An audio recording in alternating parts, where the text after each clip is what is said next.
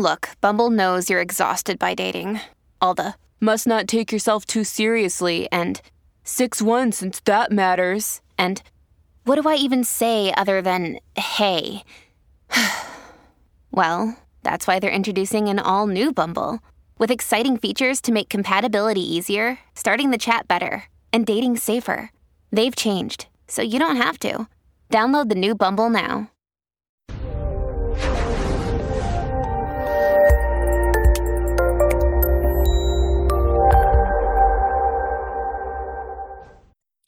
This episode was pre recorded as part of a live continuing education webinar.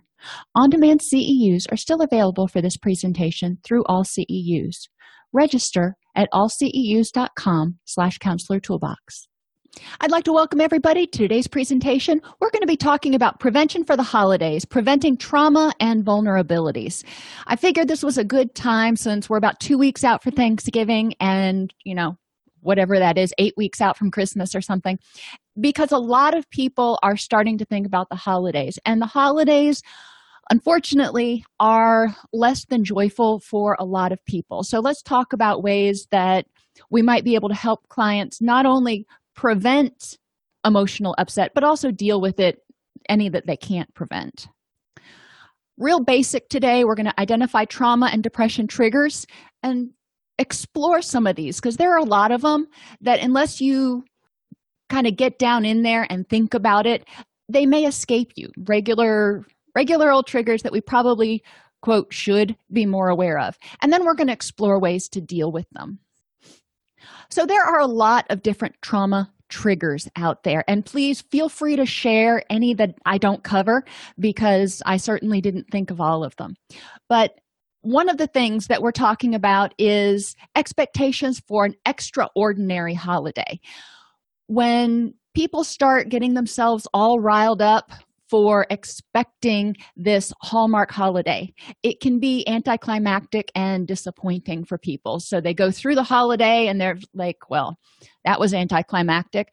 So they're disappointed. And then the next year, they may look forward to it again and then be disappointed. And then they start just looking towards the holiday as one of disappointment.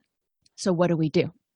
Well, one of the first things we do is help people see the holiday for what it is and help people explore what a happy holiday would be like to them.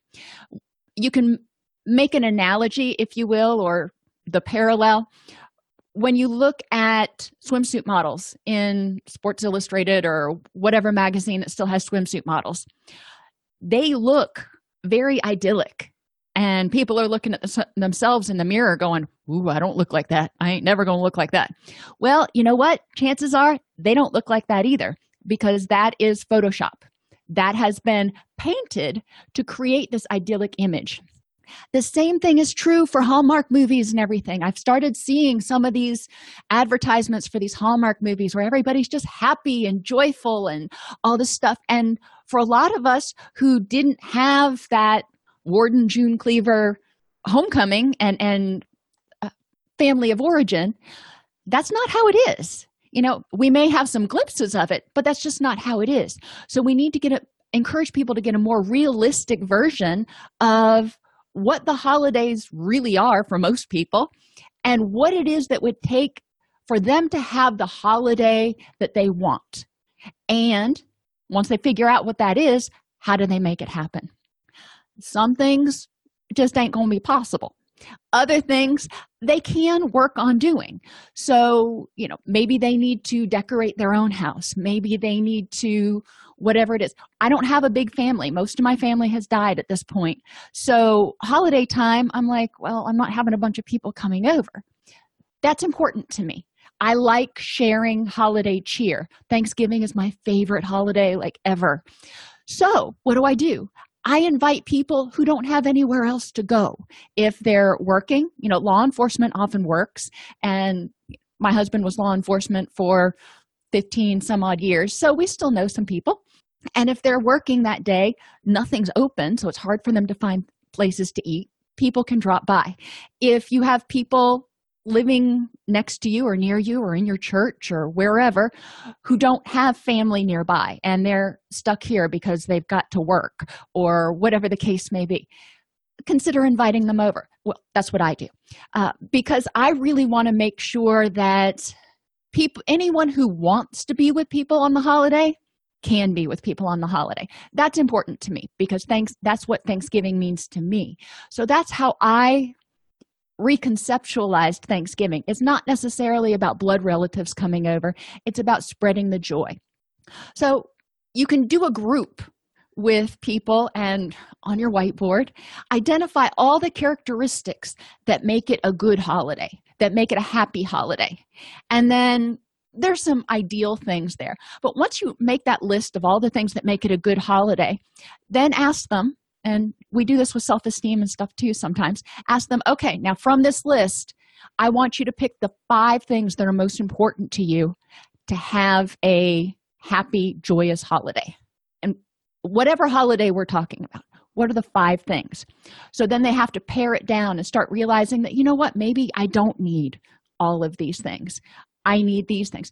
I usually have them pare it down to five and then pare it down to three just so they really have to focus on those things that are truly important to them for example in my idyllic holiday it snows I grew up part of the time in Indiana and it snowed. And I grew up part of the time in South Florida and we were wearing shorts when we were opening Christmas presents. So it was very different. But in my mind, it is this snowy winter holiday. Well, I live in the middle of Tennessee right now, and the chances we're going to get snow on Christmas slim to none. So I've hung that up and recognized that that is not what's important to a happy holiday. That was the long version of we really want to help clients get grounded and become aware of what it is that makes a happy holiday and why. Why is it that this is important? And we'll stay with snow for for a minute. Why is it that it's important to have snow on thanksgiving or christmas in order to make it a festive holiday and when i asked myself that i couldn't answer the question well, that's what Hallmark says we're supposed to have. It's supposed to be snowing. Well, Hallmark doesn't know everything. So I want to go back and figure out of the other things that I'm expecting in order to make it this extraordinary day, what other things are there that really don't matter to me? So, past memories of disappointment can trigger a sense of dread in some of our clients. So, what can we do? If you've been disappointed in the past, the other thing you can do, in addition to, in addition to creating and doing what you can to create that idyllic holiday for you, clients can also look at why were prior holidays disappointing and in what ways can they address that now. So, if prior holidays were disappointing because you know their best friend didn't call or they didn't get the presents they want or i don't know then they can start looking at how to change that if it's possible to change in the present. And what about those things? Just like we look at what about those things are important and why we want to look at those disappointments and go what about those disappointments were hurtful to you why was that disappointing to you? And what can we do about it? Some people are disappointed because they can't afford to get all of the presents for all of the people that they want which you know this is one of those perspective things. And some people are very clear in their minds that it's about how much money you spend and whether you get them the perfect gift versus giving them a gift that's from the heart. And you're not going to change their mind. And that's not my goal. My goal is not to change their mind but my goal is to encourage people to examine that belief and figure out if it's something that is truly important. If they had a friend who you know was flat broke but wanted to get them a present would they be appreciative of something homemade or would they only be appreciative of the best most expensive gift?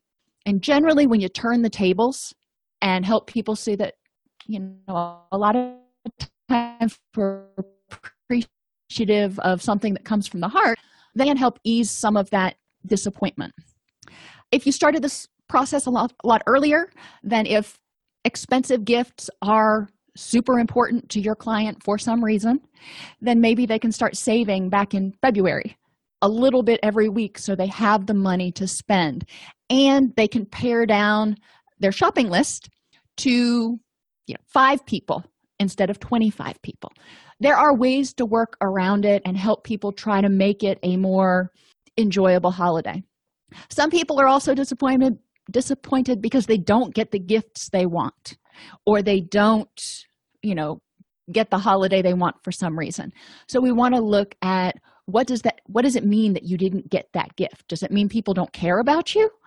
Or does it mean maybe you didn't communicate what you wanted? Because we can't read minds. I know every year i tell my kids for christmas and your birthday and anything else you need to have a running list of things you want because i can't read your mind.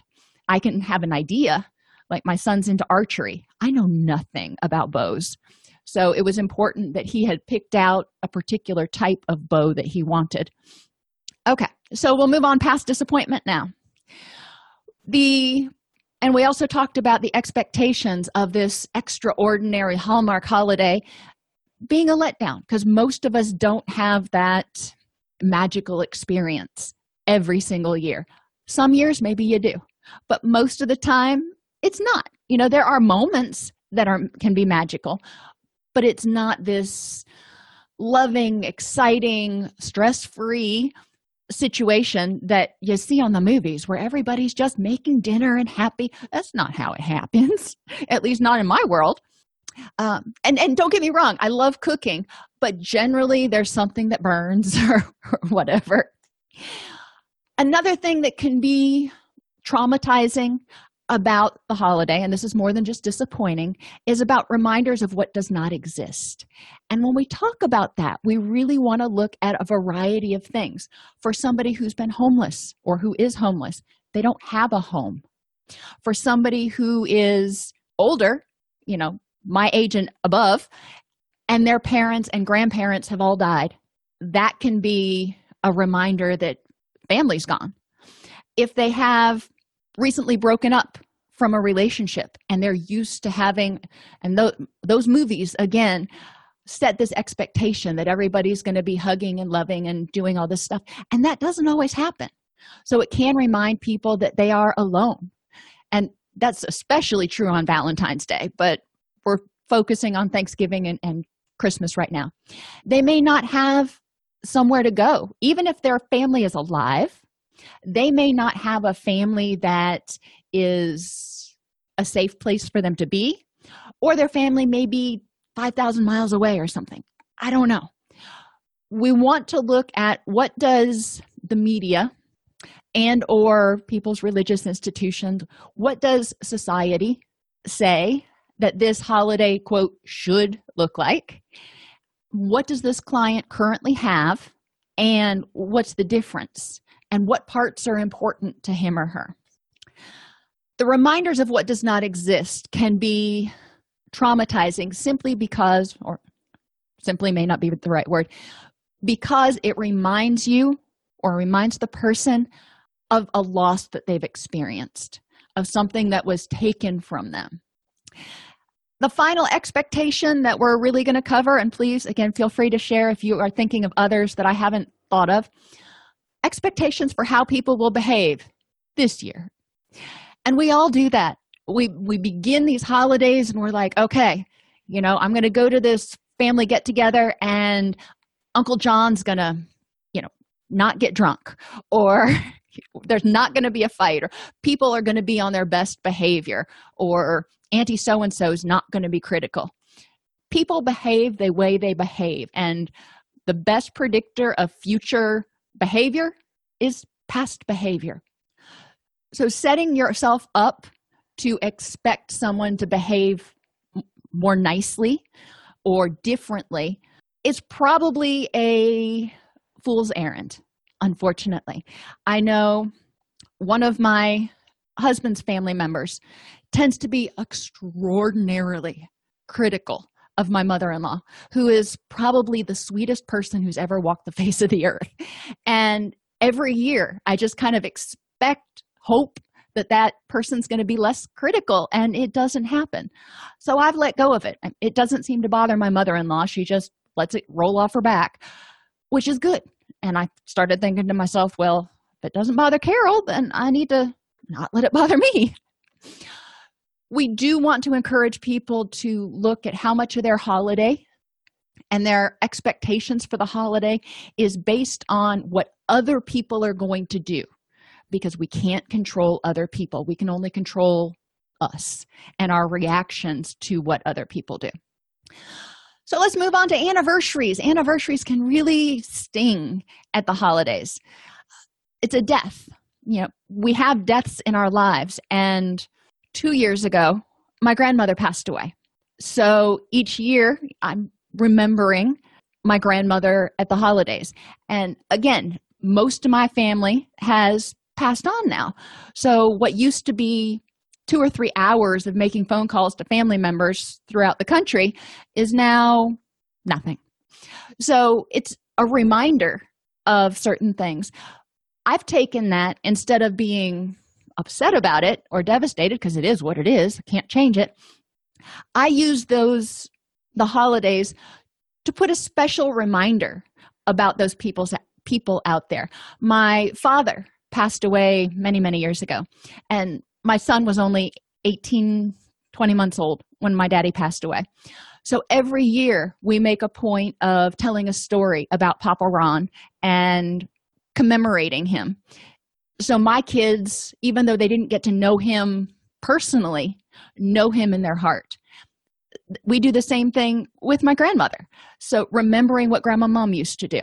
So that's one way to possibly handle anniversaries. But recognizing that it may not be the anniversary of the death but it's the anniversary it's like the first christmas without grandma or the fifth christmas without grandma. Helping people cope with those and i put reminders of bad things that happened on that holiday unfortunately if you'll look at the police scanners and if you look at other things because of space heaters because of drinking because of bad blood in one way or another. Holidays can often trigger domestic violence, just violent violence, uh, car accidents, DUIs, house fires. There are a lot of really unfortunate things that happen during the holiday season. Even if it doesn't happen directly on Thanksgiving or directly on Christmas, people have more heart attacks during the holiday season. So these holidays can trigger melancholy memories, and I use melancholy at best. My stepfather's family, unfortunately, his his first family's house burned down because of a faulty Christmas light, and his family was in there. So holidays are really especially right now these holidays are really tough for him. Now yes that was back in 1960 something. However it was still his family.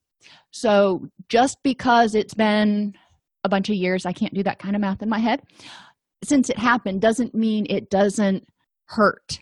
And yes, he deals with it better now than he did 20 years ago, but it's still painful. And I, I get that.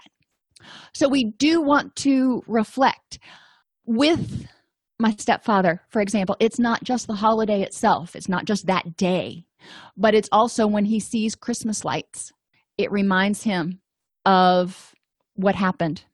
When he sees fires, it reminds him of what happened. Even fires in a fireplace can be triggering for him. So it's important to encourage clients to be aware of their triggers and where those are coming from so they can address them. We, for the longest time, didn't have a Christmas tree because that was too triggering.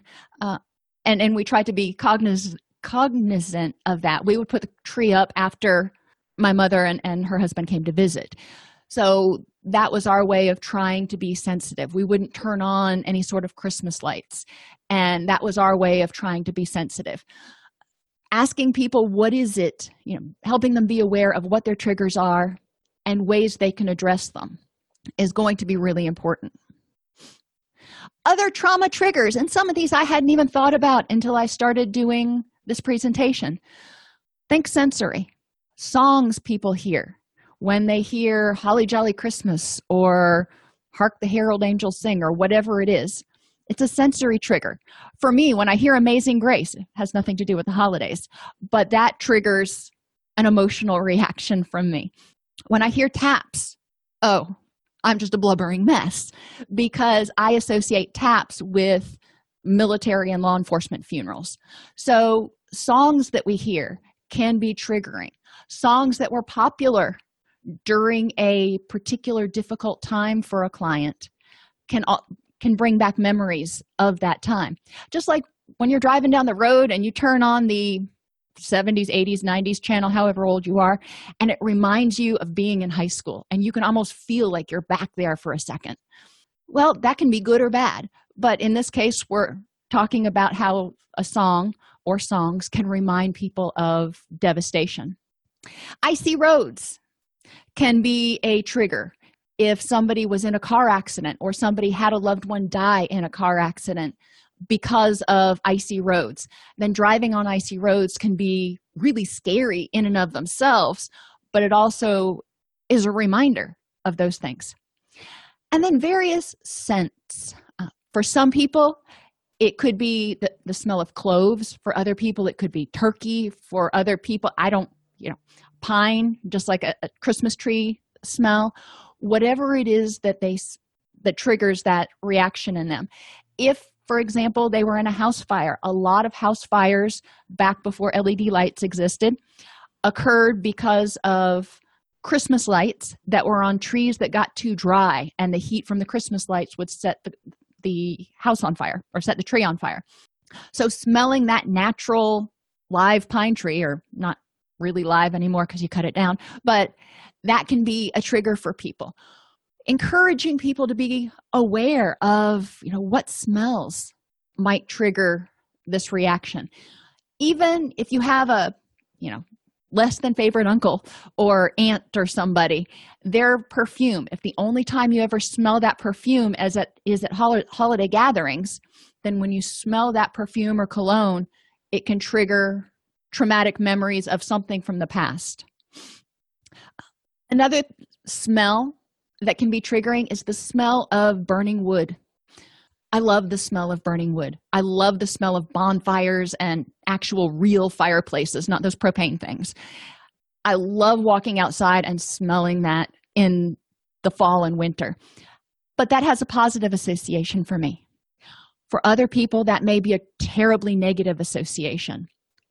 When you're driving down the road and you see the smoke billowing up from somebody's chimney, that can bring up happy memories or it can bring up devastating memories. So it's important, again, for people to pay attention. Rituals. Holidays are filled with rituals, things that we do, the way, the way that we decorate the house, the songs that we sing, all those things.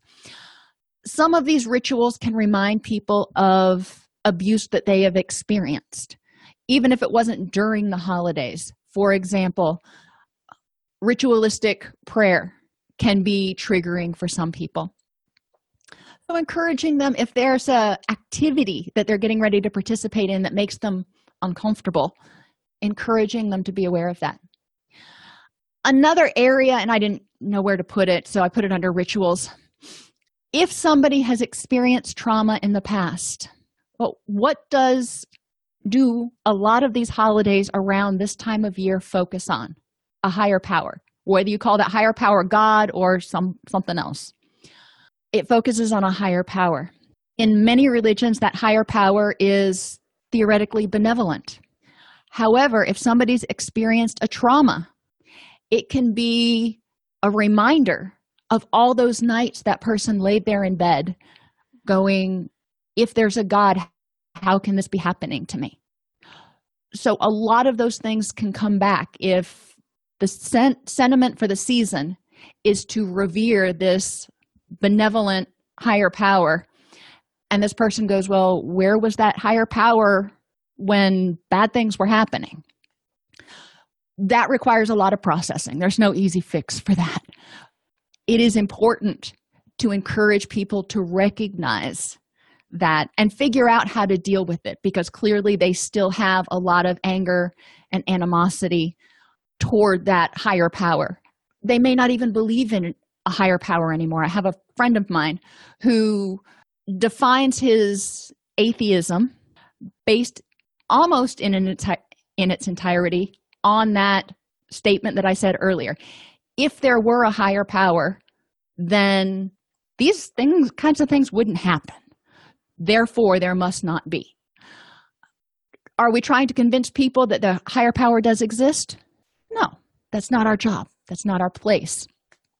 But we do want to help them see what might be triggering this internal turmoil and this discomfort during these times of year and figure out ways to deal with that. Okay, alcohol. Disinhibition happens when people are intoxicated. So you may clients may do or say things when they're intoxicated that they may regret later, which can mean the next holiday that they feel traumatized. They can do or say things that are that, that actually trigger trauma.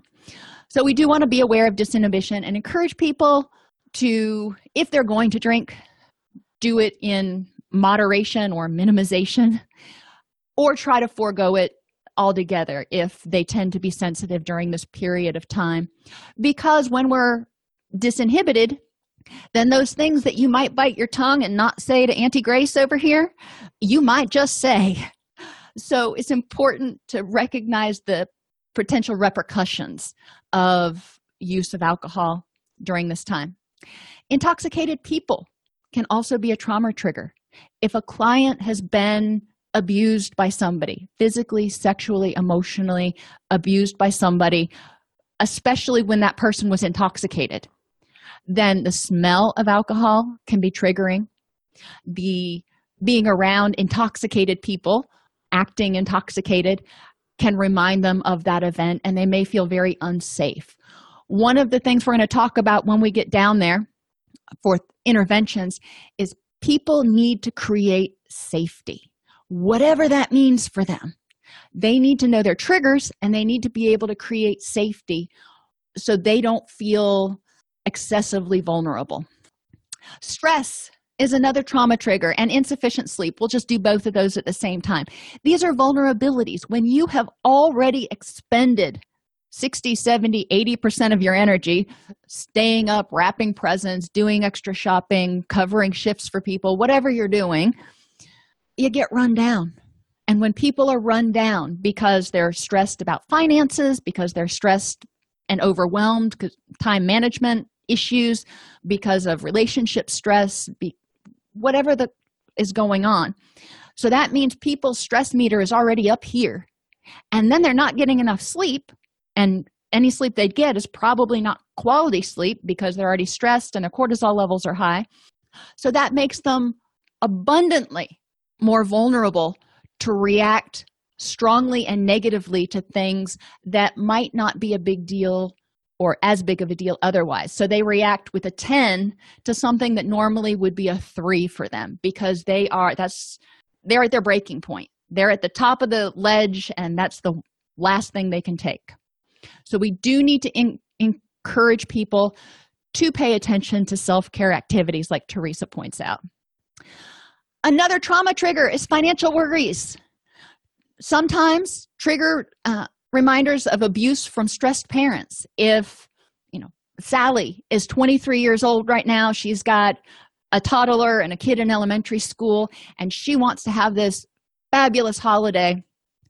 And she goes out and starts shopping, and it starts reminding her of how tense it used to get around her house during this period of time because they didn't have any money to buy buy presents or whatever was going on. It triggers reminders of verbal or physical abuse from stressed parents. Or if they have had children and in the past have not been able to afford the presents their children wanted, and children are not always very open minded. If they want the $300 Reeboks or whatever, I don't know what shoes people are buying now, and they don't get them, children can be pretty demonstratively disappointed. So each year, when that happens, that can hurt a parent. We, we want our kids to be happy and we don't want them to be disappointed but sometimes it can't be helped. So holidays may always bring forth reminders of not being able to meet their children's wants. They meet their children's needs but they don't necessarily have the money to meet every single want. So this is another area that we want to help people weigh what's important and figure out how to deal with it. Shopping can be a trigger during the holidays. Shopping can trigger reminders of criticism and abuse. If you're going around the store or even shopping online trying to find that perfect gift because in the past you've given aunt sally a gift or your mother or whomever a gift and they've been like oh okay well um thanks and set it off to the side or worse yet been critical of the gift. Then a need for validation a need for approval from that person can persist. So each year that person instead of approaching finding a gift with joy and excitement and curiosity about what might make that person happy they approach it with a sense of obligation and dread for fear of being criticized and ridiculed and rejected. I wish the holidays didn't surround so much around finances and presents. That's a whole different diatribe. That is something that tends to be very paramount for a lot of our clients and families another issue during the holidays is crowds. And this one's easy because people can do a lot of shopping online now. Or they can start shopping early. But if you want to wait for those black friday deals you have to wait till about now. And then they start putting some of the black friday deals online. Some people get very stressed out and claustrophobic or whatever you want to call it in crowds especially hustling bustling people when people are bumping up against you. It can cause a lot of anxiety for people with social anxiety or for people who've had some sort of a bad experience in crowds or some people just hate them. My husband and my daughter both hate crowds hate them with a passion. My husband will get up and go shopping at walmart at one in the morning if he has to buy a last minute present instead of trying to fight the crowds. So what do we do? Self-care. Uh, we alluded to this a little bit earlier. Sleep is so important. Not any sleep but good quality sleep. People need to make sure that they've got a sleep routine. They schedule it in. They adhere to it. Some of the things that people forget around the holidays is that alcohol actually prevents good sleep and it can worsen sleep apnea alcohol can increase anxiety and increase stress levels as you detox from it which is why people's blood pressure goes up in detox. So making a sleep plan having a sleep routine and it's non-negotiable. Okay there may be that one holiday party you just got to go to so you're going to be out past your bedtime but that's one day. That's not every day staying up until 10 or 11 o'clock or you can tell i go to bed early. Um, it's making sure that most days you're getting or trying to get eight hours of good quality sleep. Just like when you're recovering from being sick or you're trying to stay healthy during flu season which also happens to be happening around the holidays it's important to be preventative in your sleep and make sure you're getting more than enough or at least enough good quality sleep this will help reduce cortisol levels. This will help set circadian rhythms. Another thing that happens during the holidays we just had it time change. So now around here it gets starts getting dark at 3 30 in the afternoon which is great because i can put the donkeys and the chickens up by five. But as far as the circadian clock i'm looking outside and looking at my watch going it's, it's isn't it time for bed yet? Because i see darkness and my brain goes darkness means sleep. So people's circadian rhythms get out of whack. It's important for them to pay attention to that and i guess i'll get to that at sunlight. Nutrition.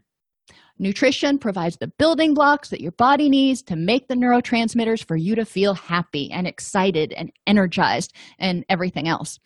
So people need to have good nutrition.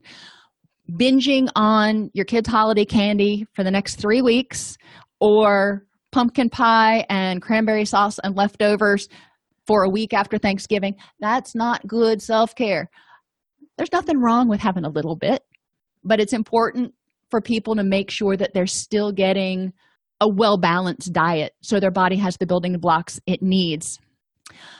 Water is also important. If you're dehydrated, it's harder to focus. You tend to have foggy head. 1% dehydration is when people start having difficulty concentrating. 1%. You don't even start feeling thirsty until you're at like 3% dehydration. So if you've waited until you're feeling really parched, you're way past that point. Dehydration not only contributes to foggy headedness, but it can contribute to fatigue and headaches, which is also something that people sometimes experience when they're depressed.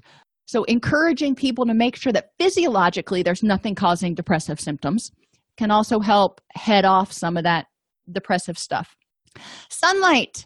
Like I said, we have shorter days now, and we just had that time change it's important for people to stay in a brightly lit area most of the time when they are awake during their awake periods, which for most of us is 12 to 14 hours or a little bit more.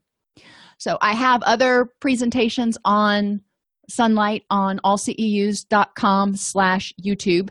If you want to go and read over some of the tips for exercise, sunlight, and sleep improvement. Me time is so important. And during the holidays, we can feel very, very guilty for wanting me time because this is the time where, when we're supposed to be going over to people's houses and spreading cheer and caroling and decorating and this and that and the other. It's exhausting. Some people need more me time each day than other people do because that's how they're wired. But it's important for people to know how much me time they need. Is it 30 minutes or is it two hours at the end of the day. And there's no judgment there. In order for people to feel grounded and connected and mindful and aware and all that stuff, me time is so important. For me, me time is being able to just sit there, turn my brain to jelly while a TV show's on, and crochet. I do that for 30 minutes. I'm a happy camper. What does do your clients need to do in order to have me time? And again, during the holidays since there's so much going on and it can be so busy and so tempting to say yes to everything it needs to be scheduled in. Encourage them to schedule it in. Now some people people who are more spontaneous are going to resist that and that's okay. If that doesn't work for them that's fine. But i find for a lot of people if they schedule in a couple of things like sleep and me time it's especially important. Exercise increases endorphins. Exercise increases serotonin. Exercise helps us feel stronger and more energized. Exercise increases the oxygenation of our blood, which improves energy levels. Exercise can help us reset or maintain our circadian rhythms. So, exercise is an important intervention. And I don't mean you have to go to the gym. That's what I like to do, but not everybody does if exercise means walking around the neighborhood with your dog or playing with your kids or scrubbing your house some people can work up a good sweat when they're cleaning. My mother-in-law can. I mean you could eat off of her floors all the time. It's not just around the holidays every day. She cleans like a fiend and that's just what she's always done. And that is very energy intensive for her. I mean, she's carrying around the backpack vacuum cleaner and standing up and squatting and doing all that stuff. So, exercise comes in a lot of forms. It's a matter of moving your body.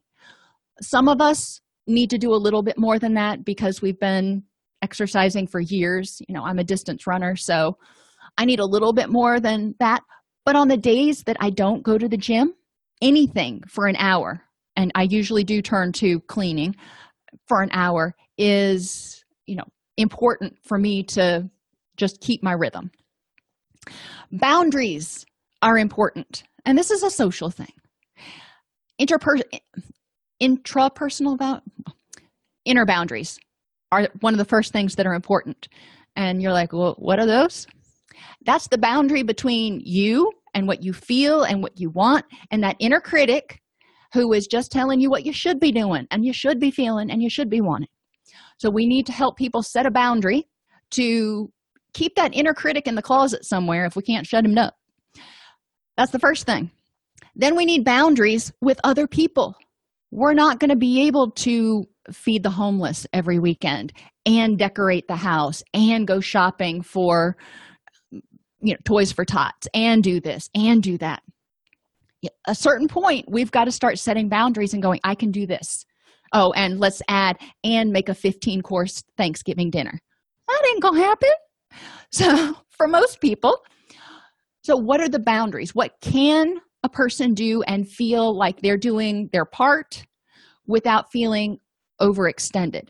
If they're expected to make the entire thanksgiving dinner okay well then does the entire thanksgiving dinner need to have 15 different courses?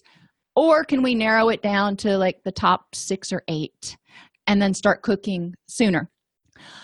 Figuring out how to set those boundaries time wise so you're not losing your me time so you're not losing your sleep time and feeling overwhelmed. Those are really important. And finally going back to that first slide setting those boundaries so people don't take on the disappointment or the hurt or the whatever of everyone else. They don't feel responsible for making everyone else happy. People are responsible for their own feelings. And that is such a hard concept for most of us to wrap our heads around. Now, if we're nasty to somebody, then yes, we're responsible for making them feel bad for a moment, but then they're responsible for what they do with that. We can make somebody, we can bring some joy to their day, give them a card, bring them brownies, whatever it is, we can do that. And that may make our heart feel good. But it is not our responsibility to make them feel happy every hour of the day through the holiday season. We need to set some boundaries and recognize what we need to do. We also need to set boundaries to make sure that we are taking care of ourselves. We need to sharpen the saw as, as covey would say. We need to make sure that we are 100% because if we're not 100% then we're not going to be any good for anybody. If we're worn down to 30% we're going to be dragging our happy butt in going okay it's time to cook thanksgiving dinner. Anybody have the phone for carryout? We need to make sure that we're there. If we are worn down because we haven't said no we haven't set boundaries we might get sick we might be more irritable and less pleasant to be around. There's a lot of reasons. Boundaries are good. People feel often feel guilty for setting boundaries. And we talk a lot about this in in my groups. That that guilt which we'll get to in just a second. Asking for help to avoid getting overwhelmed. When you set boundaries sometimes you got to say no i can't do that. But sometimes you say okay you know i'll host thanksgiving dinner and i will make these five dishes. However i need help with so encouraging people to you know be willing to compromise create that win-win. You want me to do this? Sure i would love to. However i can't do it by myself so i need help. Asking for help does not mean you're a bad person or that you're incompetent or anything else. Asking for help means that you're recognizing the necessity for self-care which takes us to our bill of rights. And we've made or we've talked about making a bill of rights in other classes especially the one on guilt. This one is specific to the holidays. What is your bill of rights during the holidays? I have the right to fill in the blank. Where do you start with this well i usually start with having people list all of the things they feel guilty about during the holidays or they do during the holidays that they really don't want to do but they're afraid they would feel guilty if they didn't. So we make this laundry list of stuff. And then we counter that laundry list with interventions by saying okay i have the right to limit you know if somebody says they feel guilty if they don't get everybody at least five presents or whatever. They can say i have the right to limit the number of presents i get for each person on my list to three. They can say i have the right to not go to xyz holiday party. If that's a party that they're invited to and they feel like they they feel really guilty if they didn't go but they know it's a bad situation for them emotionally. They have the right to take care of themselves. Maybe they decide to go. Okay so they have a right to leave early and they can make a plan so they can leave early. So help people write out a bill of rights that specifically addresses their guilt around the holiday season to help them remember and remind themselves about what they have the right to do and why it's important. I have the right to say no to going to this party because I know that when I go, I'm going to leave devastated or whatever the case may be. I have the right to take care of myself. Part of trauma informed care is empowering people, empowering people to protect themselves, empowering people to say, This is not safe for me, and I'm not going to subject myself to it. Other interventions encourage people to turn off triggering shows, and that can also mean going to not watching network TV during this season because there's always those Hallmark movie commercials and just watching something like Netflix or Hulu or Amazon Prime where they don't have to see those commercials. Take a media or news break. This is true any time of the year. The media and the news can be exceptionally stressful, distressful. Not only are they talking about shootings and muggings and this and that, they're also now talking about house fires and you know kids that that need presents and you know all kinds of traumatic things that are happening around happening around the holidays and it can be too much encourage people to shop online or ahead of time so they don't have to deal with all that stress some people the holidays just aren't going to do it for them. So maybe they need to start a new tradition or or just get away. Around i don't do halloween. You know halloween's just not my holiday. So we have a different tradition. I've never been into going out trick-or-treating and stuff and my kids haven't either. But on halloween we get together and we have a movie marathon.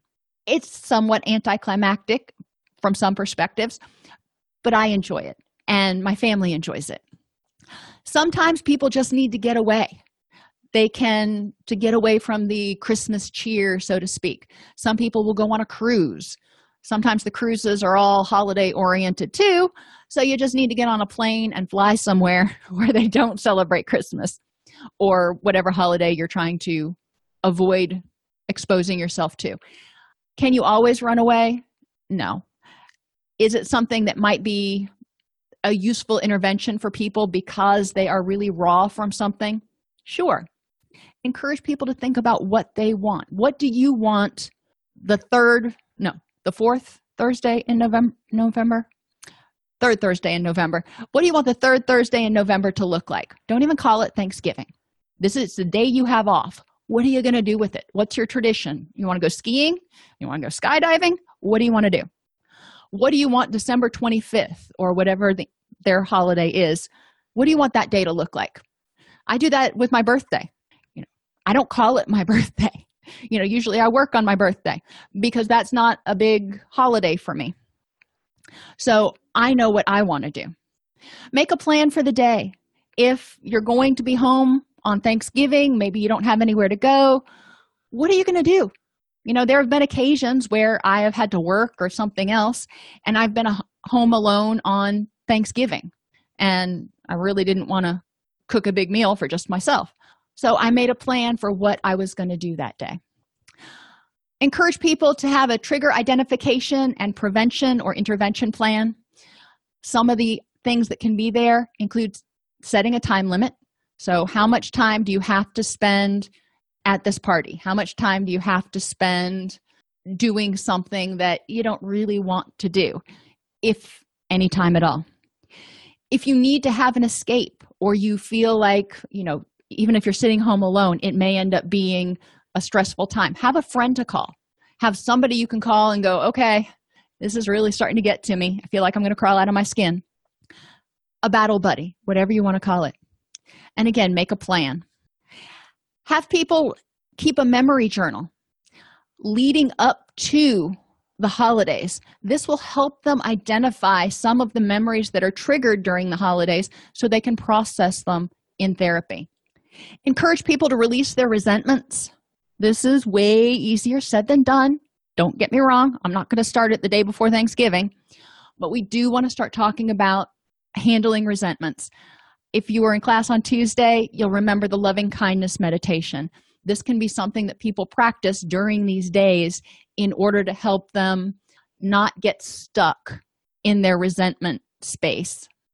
Create a memory ornament or do something in honor of someone who's died. Obviously, this is not an avoidance thing, but it can be a reflection of something that you've lost. It could be somebody who's died. You can hang a picture or whatever of them. Whatever the person wants to do. And there's lots of art projects that you can do. I know with my kids, we have an annual ornaments that represent each year of their life, and most of them were things that they made. And I bring those out and I look at them, and it brings back happy, happy memories. Some people, especially people who are experiencing empty nest, you know, their kids just went off to college or just moved out or whatever the case may be, the holidays can be really overwhelming because it's not the same. It similar it can be similar or maybe it's completely different, but it's definitely not the same. So instead of focusing on what they don't have anymore, their babies, focusing on what they do have and the memories and whatever. Encourage people to volunteer and do random acts of kindness. Sometimes the ho- the holidays, if you don't have people to spend time with or you don't want to spend dedicated time with people, sometimes it makes people's heart feel fuller, helps improve contentment if they go out and contribute. It can be picking up trash. You know, go on go on a hiking trail and pick up trash. It can be feeding at a soup kitchen. It can be whatever the person wants to do. But a lot of times that gets people out of themselves, out of their own head. And instead of thinking about, oh, poor me, you know, I wish I had, I feel guilty for, they're focused on something out here. They're focused on what they're doing and improving their micro world. Invite people over who have nowhere to go or who are also unholidaying it. Try saying that three times. Not everybody likes to celebrate the holidays. So you know maybe you have five friends who want to come over and play video games all day long. More power to you if that's what works for you go on a hike. You get out there in the woods you're not hearing the jingle bells you're not hearing the mass media. You're just out there with nature and maybe your dog. I take my dog with me. But going on a hike is one of the best ways to disconnect from everything for a while and get regrounded. Treat yourself as you want to be treated. Love yourself and forget perfection. None of us is perfect. You may burn that souffle. You may i remember a couple thanksgivings ago i've never made official like honest to goodness cornbread before. I've always used jiffy mix. And i made cornbread from scratch well it was kind of like Elly May's baking if you've ever watched the beverly hillbillies you could have probably built a house with the bricks that came out of that oven did i feel bad yeah i was a little ashamed of that but you know what I tried. And I tried to do it the old fashioned way because I wanted to do something special. It was worth the effort. Video chat with friends and family at a distance. You may think, okay, that's making a video call. That can help. Or that can make you feel even more isolated when you hang up. When I was moving down here from Virginia, there were about eight months where my family was still in Virginia. And I was very not used to being by myself in that apartment just kind of knocking around until you know my family came down and we got a house i would put on video chat and i would just have it up most of the day my kids were homeschooled so i was able to answer their questions. Was i in the room? No. But i was there if you will. They were able to you know call out to me whenever. So i felt less alone even though we weren't touching distance. Rehearse how to answer what are your plans? Some of the responses can be getting some much needed rest catching up on projects spending time with my friends even if your friends are me myself and i. Nobody has to know that. If you say, I don't know, then a lot of times people feel guilty and they think, oh, that person shouldn't be alone. You know, let me see if I can help them do something. If you're content being by yourself that day, or you don't want to go out and do a bunch of stuff, make make sure you have a response or make sure your clients have a response. Have clients envision an unholiday if this is what they want to do. What parts of the unholiday are in control in their control? Who is and is not there? And what are they going to do during their unholiday? Are they going to watch horror movies? Are they going to play video games? Are they going to watch football? Go hiking? What is it that you're going to do on your unholiday? So, the holidays are hard for a lot of people. They can bring up feelings of grief, guilt, loneliness, anger, trauma and helplessness, and depression and hopelessness. People need to be aware of what their triggers are, what those triggers are related to, so they can process them, and have a plan to, I shouldn't have said stop, I should have said address them. Can't prevent all triggers, but the ones we can't avoid or prevent, we need to have a plan to deal with. Vulnerability prevention is also essential, that is, good self care, to help people have the energy and reserves to deal with those unavoidable stressors. Well, that was a really short PowerPoint, but I managed to drag it out for a whole hour. Who knew? Are there any questions? Andrea pointed out that shopping addiction becomes more problematic now, too, because it is so easy to just shop online and because sometimes we find or we try to get validation from what we buy for others. So, shopping addiction and shopping mismanagement can be a problem. Sometimes people shop to fill that sense of loneliness. They get themselves lots of presents to try to feel less lonely, less alone, and then they end up with you know, $50,000 in credit card bills.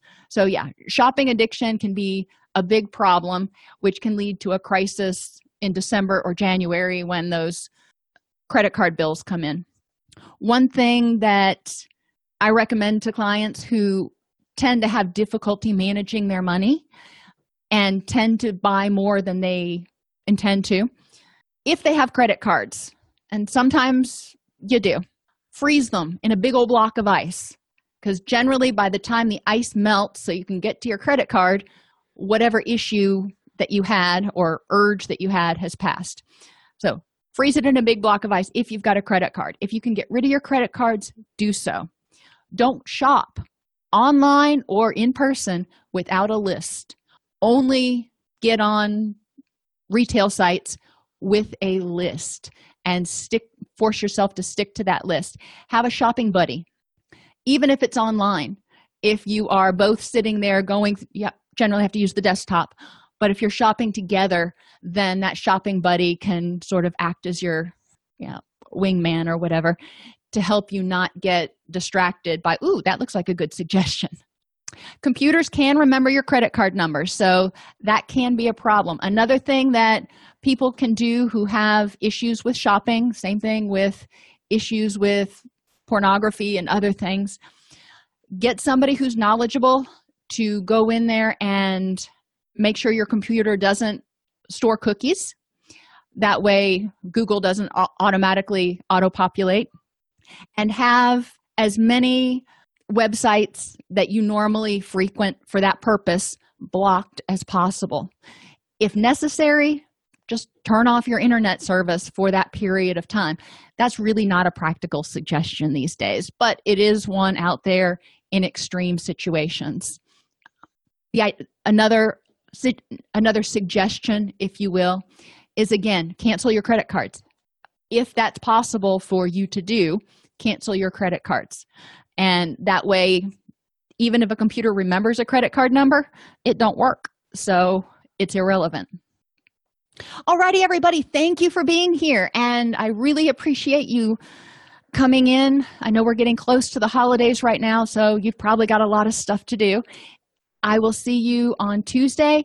The webinars from Tuesday and today will be uploaded to YouTube eh, in four or five hours. And that's allceus.com slash YouTube. Okay, have a wonderful weekend and rest of your day.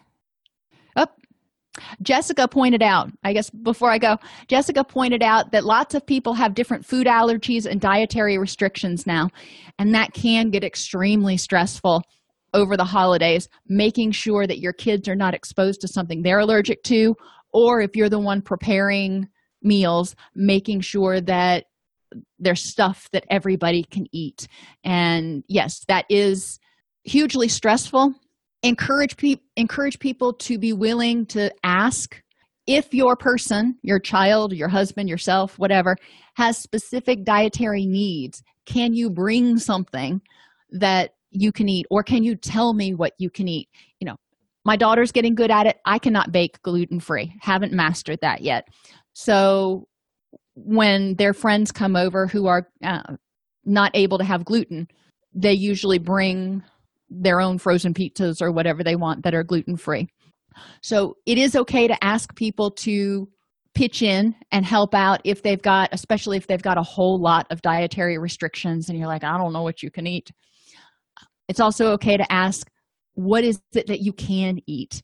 So you can have a specific item or items that that person can can eat but that's a really good point it can be extremely stressful on both ends during these this holiday period when so much of what we do revolves around food.